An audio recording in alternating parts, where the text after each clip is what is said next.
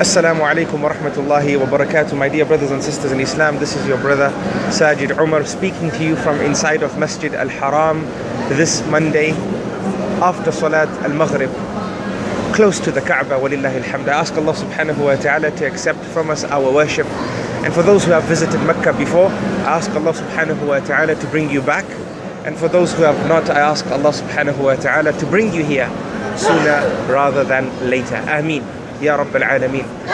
My dear brothers and sisters, I look in front of me, I look behind me, I look to my right, I look to my left, and I cannot help but spot several differences. I cannot help but witness a lot of differences.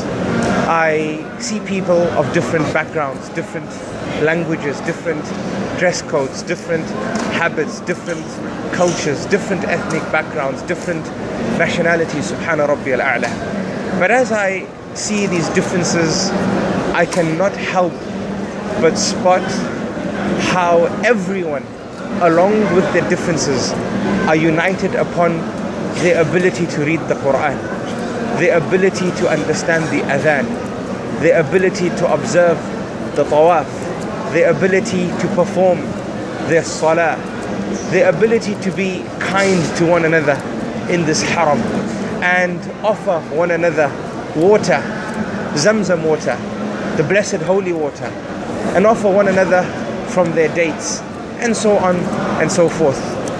I witness people of different financial standings and material well-beings, but cannot help but notice how together they are during their salah, together they are during their tawaf, their circumambulation of the Kaaba, the circumambulation of the house of Allah subhanahu wa ta'ala. And I ponder over this point and say subhana rabbi al-a'la, that there has to be, there has to be one deciding factor that brings all these differences together.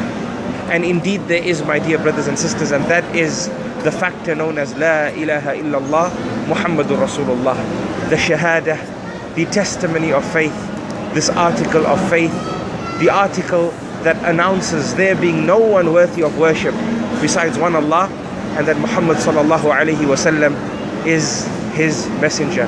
This article of faith, my dear brothers and sisters, is the strongest bond that can ever exist. It's far stronger than the bond of blood, because the bond of blood, even on a human level, differentiates.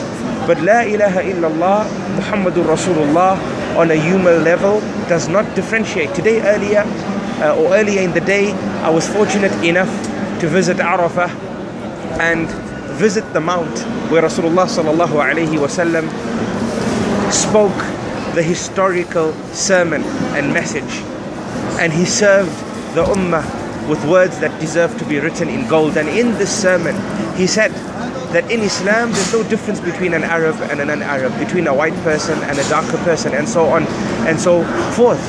There is no difference between one another. The only difference that can exist between us is the different levels of taqwa. And the reason why the different levels of taqwa are important is because Allah subhanahu wa ta'ala differentiates between us based on taqwa. And Allah subhanahu wa ta'ala in his book said, O mankind, inna khalaqnakum min dhakarin wa untha wa ja'alnakum shu'uban wa qaba'il. Why, ya Allah?